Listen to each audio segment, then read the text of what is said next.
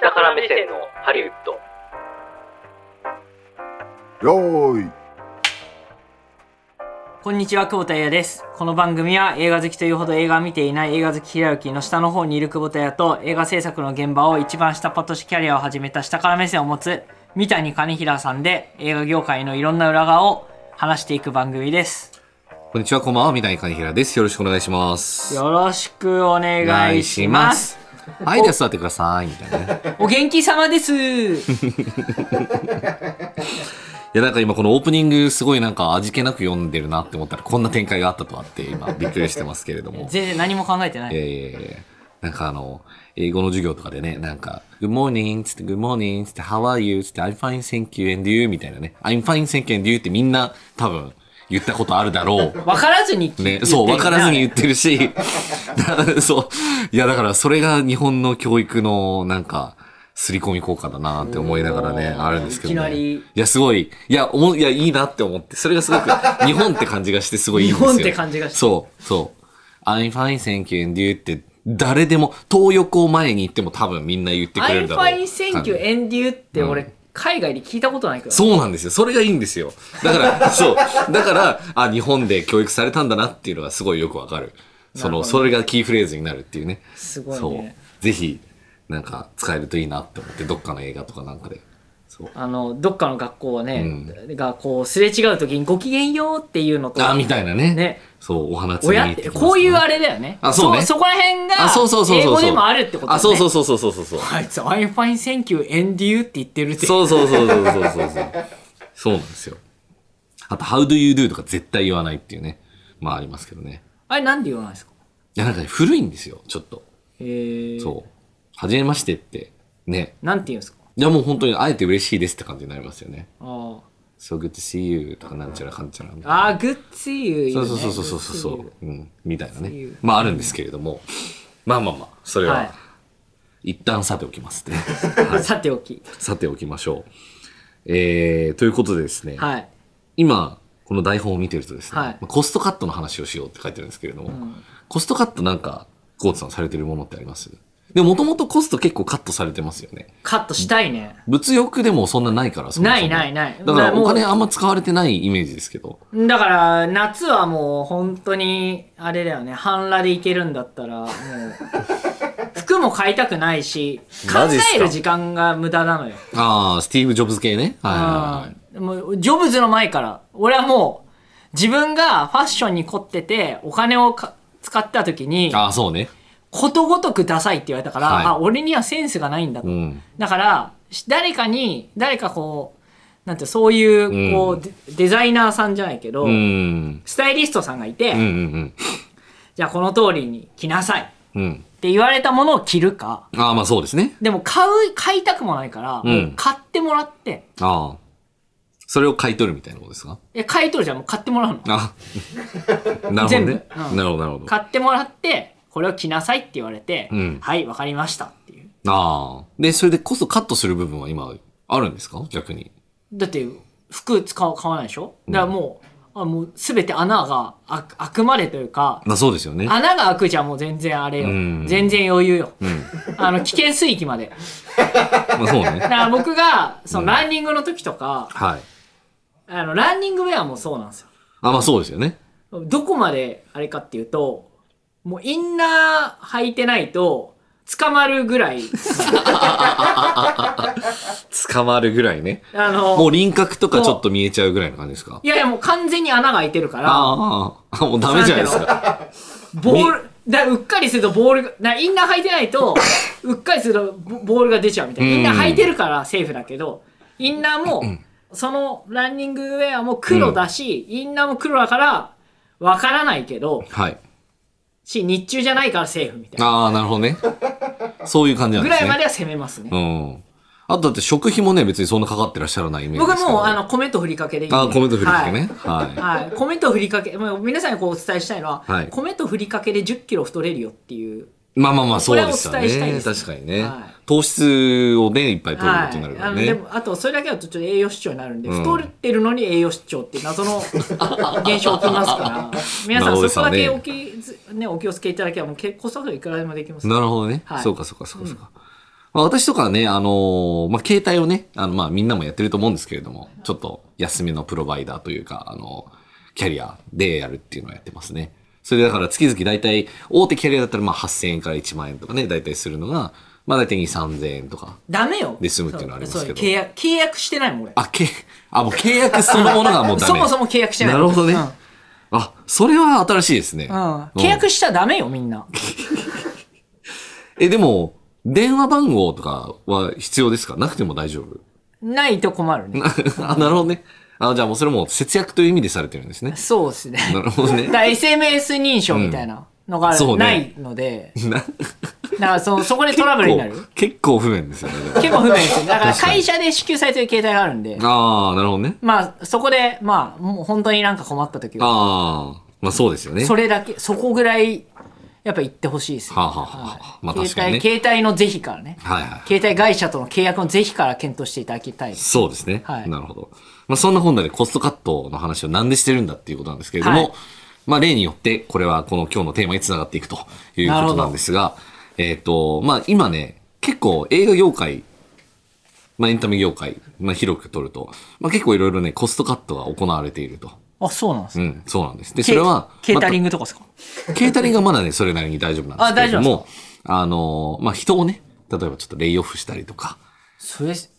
大変ですそうだからねもっとでかい話でですあねー、結構そういうコストカットの流れが今あって。サンドイッチがあれだチートスになるとかじゃあもう効かないあ、もうそうですレベルね。そうですね。ちょっと高級サンドイッチがサブウェイになるみたいな、そうそんな感じのね。だサブウェイどころじゃゃないあのもうね、うんあのチートスですよいや、チートスはすごいですねポ。テポテチになるそうですね。確かに。 10何ドルがうん。 78ドルになって、うん。 1. 点何ドルに落ちるいやいやいや、もう、10分の1ずつぐらいになってね。なんですけれども、ちょっとそんな話をね、していこうと。だから、結構、まあ去年のね、あの、まとめみたいな話とかしたんですけど、まあ多分ね、あんまり2023ってそんないい年じゃなかった。まあそうでしょう多ね。分まあだ記って憶さ作れれててなかったもんね。そう。ストがあったからでまあその影響がだからどういうふうに、あの、出てくるかっていう話で。うんへえ、そうなんです、そうなんです。その話をね、いろいろしていければなと。結構マクロな話になります。なので、マクロ。ね。マクロマクロエコノミクスねです。はい。というわけで、言ってみましょう。下から目線のハリウッドスタートです。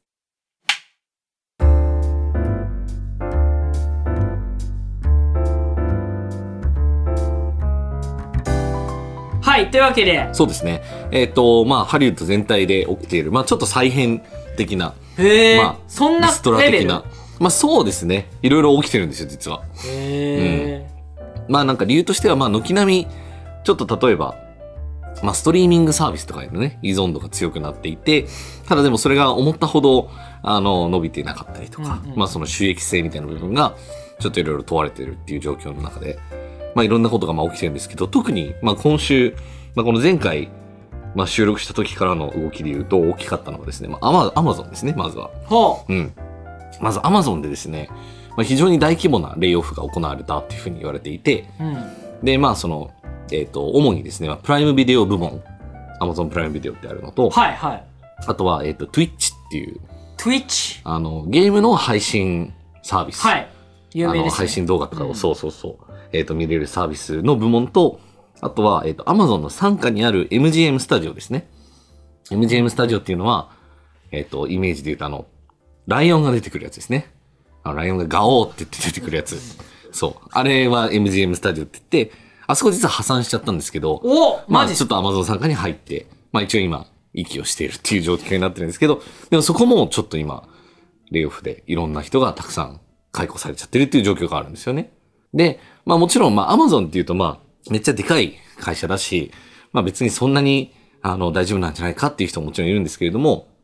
でもまあ過去にも、まあ、パンデミックの影響でやっぱ結構ビジネスが厳しくって、んでまああの過去にですね、まあ、2万7千人ぐらいもうあの解雇するみたいな、でっかいリストラをやってた時期もあったんですけど、まあその後の流れでちょっとまた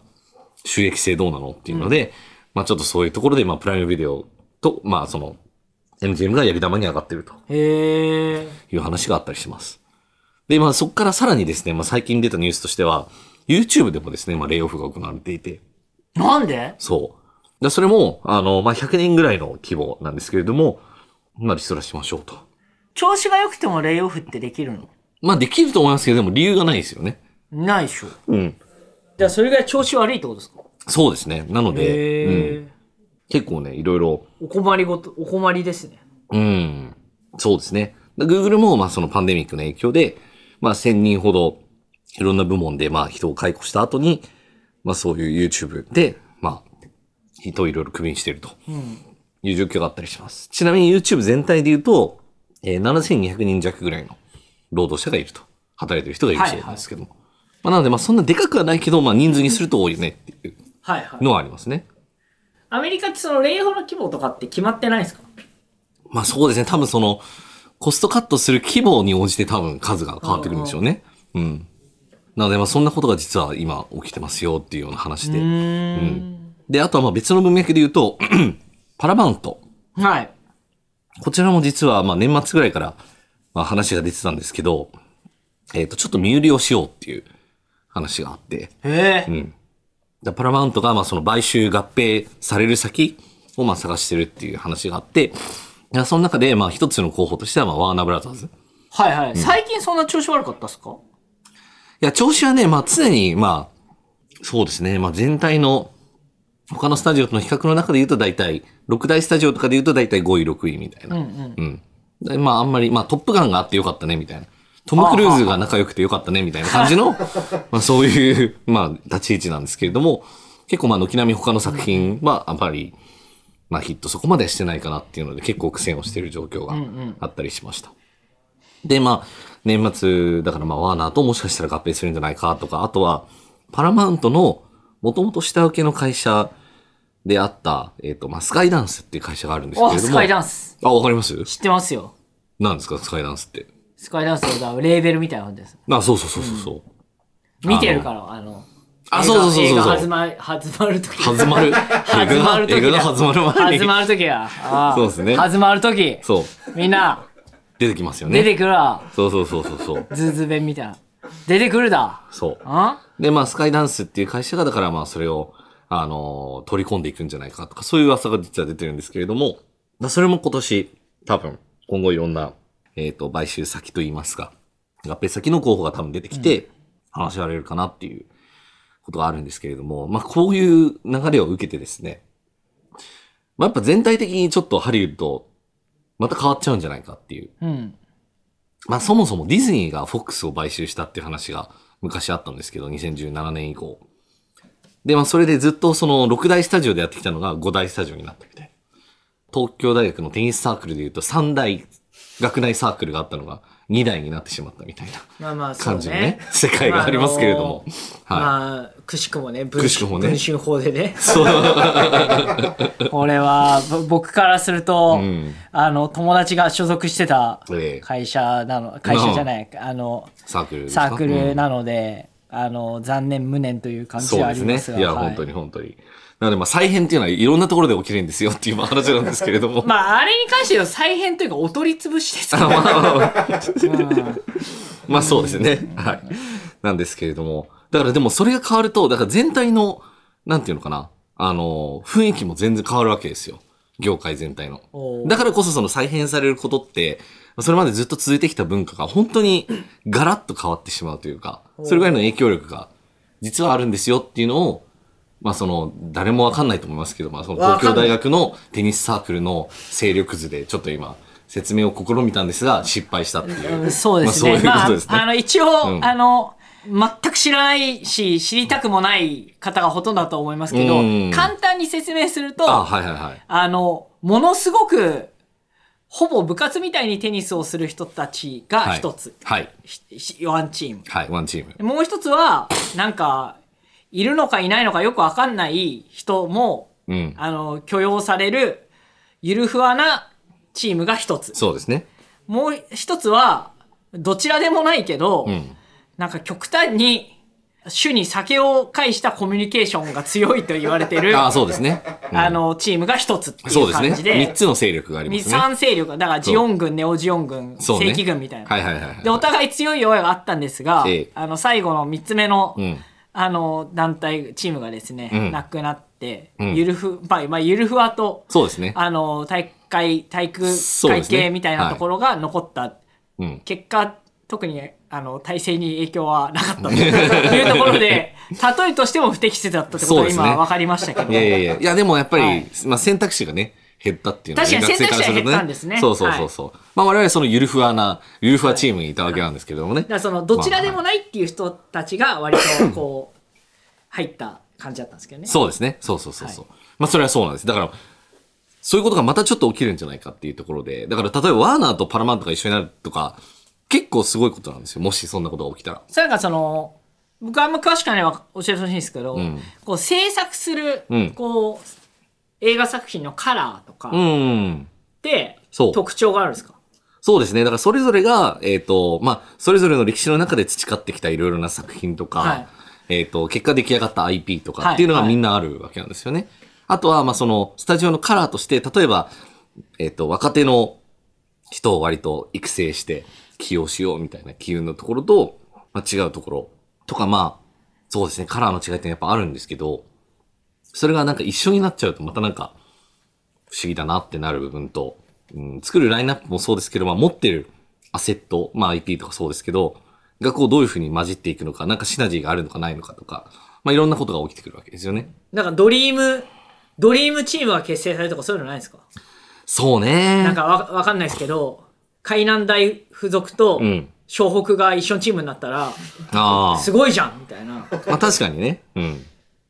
そういう、まあ、そういう、まあ、そうね。そういうのはないですかまあ、そのれはもうシナジーがね、生まれるかどうか。うんだから合併したが合併というか、九州合併なんかしたら、海南大附属は海南大附属としてやって、ん小区は小区としてやるから、うん。ただくっついただけみたいな。まあ、そうですね。結局、縦割りみたいな感じになってね。で、別そ々うみたいなね。ね、そうすると上のね、うん。なんかあの、半沢直樹的世界観で、どこどこ銀行組みたいな。うん。あ、そうで、ね。買った側のそうそうそうそう。銀行の方の幹部が偉くなって、うん。吸収された側のそうそうそうそう銀そう行の幹部は偉くならないみたいな。だからそういう、そういうの起きます。そう、そう、起きたら、その、吸収した側の経営方針にのっとるから、そう。じゃあ、ね、あの、もう銀行とかも湘北だ、なんだ、テニスサークルだ、もうぐっちゃぐちゃそうですそけうそうど、そうそう。その、適切なかい例えばあれですけど、ん B、A と A が B 社を買収したら、うん B 社の作品のカラー、うん。テイストは、やっぱ劣後するうん、そうですね。っていう感じなんですかありますあります。だから例えばディズニーがフォックスを買収するってなったら、当然フォックス側が買収される側だから、ちょっと肩身が狭かったりとかで、まあリストラされちゃったりとかっていう風になりがち。あれ作品の中で例えば、いきなりフォックスのシリアスな作品にディズニーキャラクター出てくるとかそういうのはないですねまあそうですね。そこは多分そういうシナジーはないかなっていうので、ね。さそういうシナジーはないですそうそうそうそうそうそう。急にね、なのでね、ちょっとそこは、あれだし、そもそも自分たちがそれ、例えば、今って、まあ、ストリーミングがね、まあ、これからは流星するって言われて、まあ、5年、5、6年ぐらい経つんですけれども、じゃあ、例えば、ワーナーが持ってるストリーミングサービスと、パラマウントが持ってるストリーミングサービス、じゃあ、どう、どう共存させるの一本化するのか、どうするのかとかね、そういういろんな話が出てくるわけです。共存させた方がいい理由ってあるんですかいや、あんまないっす。なだいでからすただコストがだからものすごいね、2倍になってるだけの話になったりするんで、だからそういうのも大変だよねっていうのだからまあ実際どういうふうにいろんな会社が、いろんな会社を買っていくかっていうのはまたそれもまだ決定ではない。もしかしたら、もしかしたら例えば、まあアップルとか、まあマイクロソフトとかが、まあそういうスタジオを買ってっていうことも、まあなくはないかもしれない。そう。だからまあ、それは分からないよねっていう中で、でも結構だからそういう大きく地図がね、塗り替わる瞬間っていうのは、まあ今後出てくるだろうと言われております。で、まあ、その背景に結局あるのは、まあそのね、まあさっきちらっと話しました、まあこの2017年以降、まあその続いてきた、まあこれからはストリーミングだっていう流れがあって、で、これからストリーミングをみんな自分たちで自前でやるんだっていう流れの中で、まあじゃあオリジナルコンテンツを作ろう。じゃあオリジナルコンテンツを作るには作る人をやっぱり囲い込まなきゃいけない。で、囲い込むにはすごい大きなお金が必要だ、みたいなことで、あの、すごいこうね、大規模な、まあそれこそ大谷選手のね、10年700ミリオンの契約みたいな感じの、そういうでっかいそういう契約っていうのはね、まあ一時期行われてたんですけれども、結局それもあんまり実は、実りはあんまり大きくなかった。とかいうこともあって、ちょっとだからみんながそのお金をちょっと使いすぎてた部分があったんですよね。うん。だからこのストリーミングでオリジナルをいっぱい作ろうっていう流れの中で。で、それを、まあ反省して、今、これからだから、ちょっとその全体的に縮小する流れっていうのは。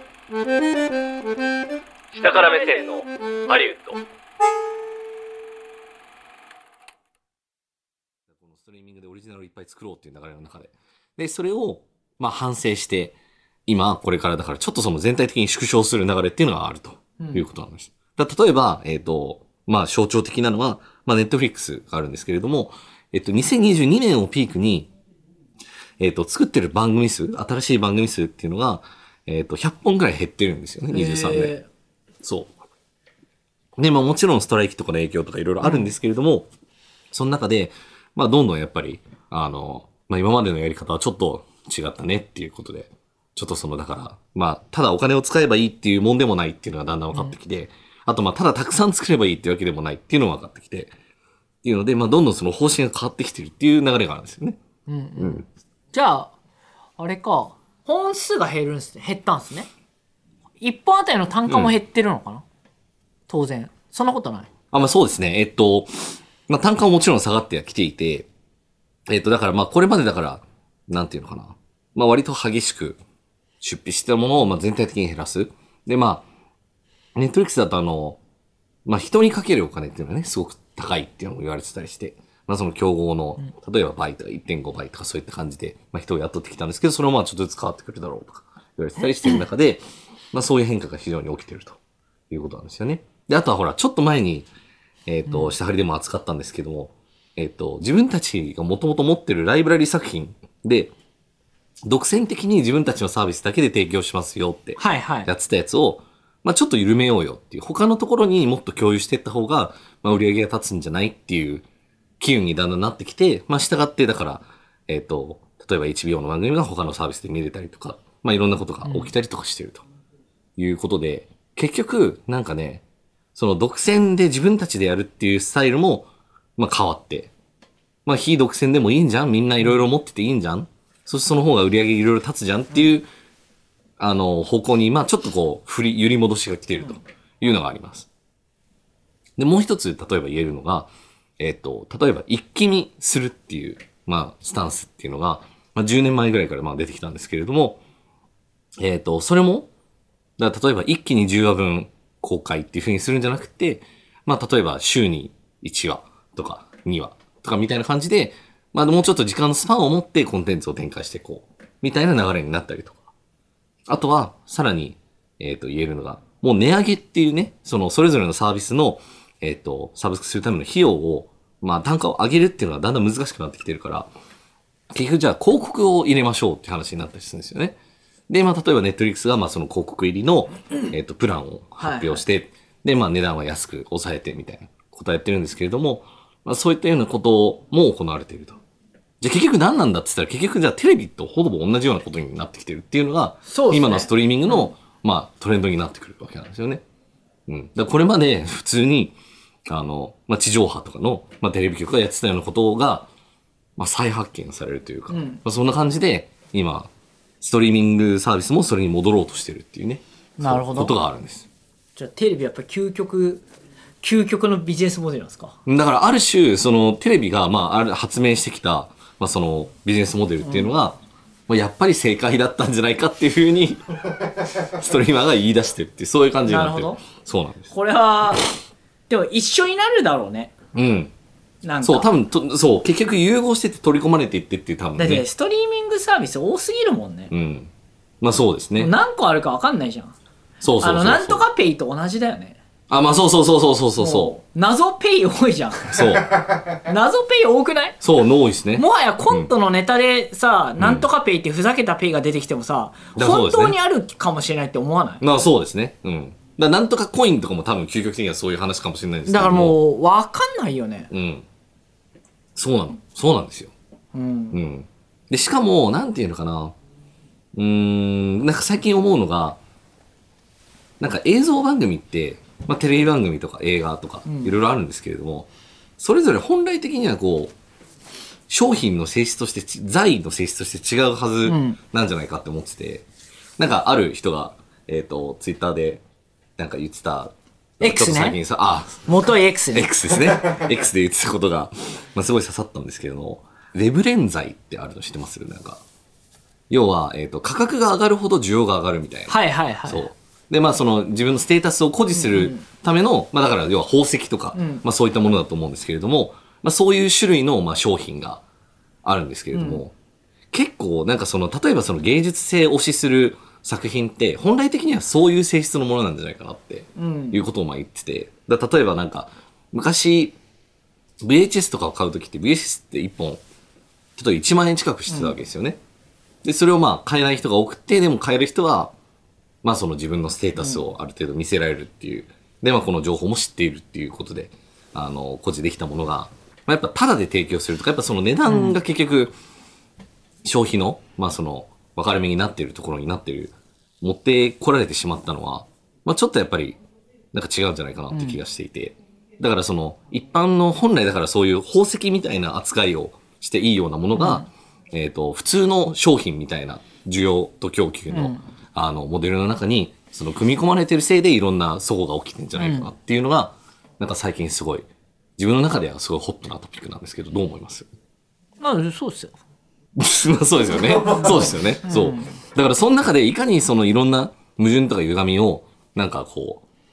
う、是正するというか、まあもうちょっと最適な状態に持っていけるのかっていうのが、実は大きな課題なんだなっていうことに気づいた今年の1月でした。いやだからその、ああいう勝負の張り仕方って、うんコンテンツ産業で考えたら、うん。土台無理な話なんですよ、うんだってそんなに儲かるその消対消費者って考えた時、ねえ、そうね。あの儲かるって考えたら全然違う授業やった方がいいしう、ん。それこそそれだけにフォーカスするんだったら例えばえー金融とかもあるだろうし、うんまあその投資のサイズは違うけど、うんまあい飲食しかしかももう全全国全世界向けとか、うん。の方が、その利は食えるよまあそうですね。けど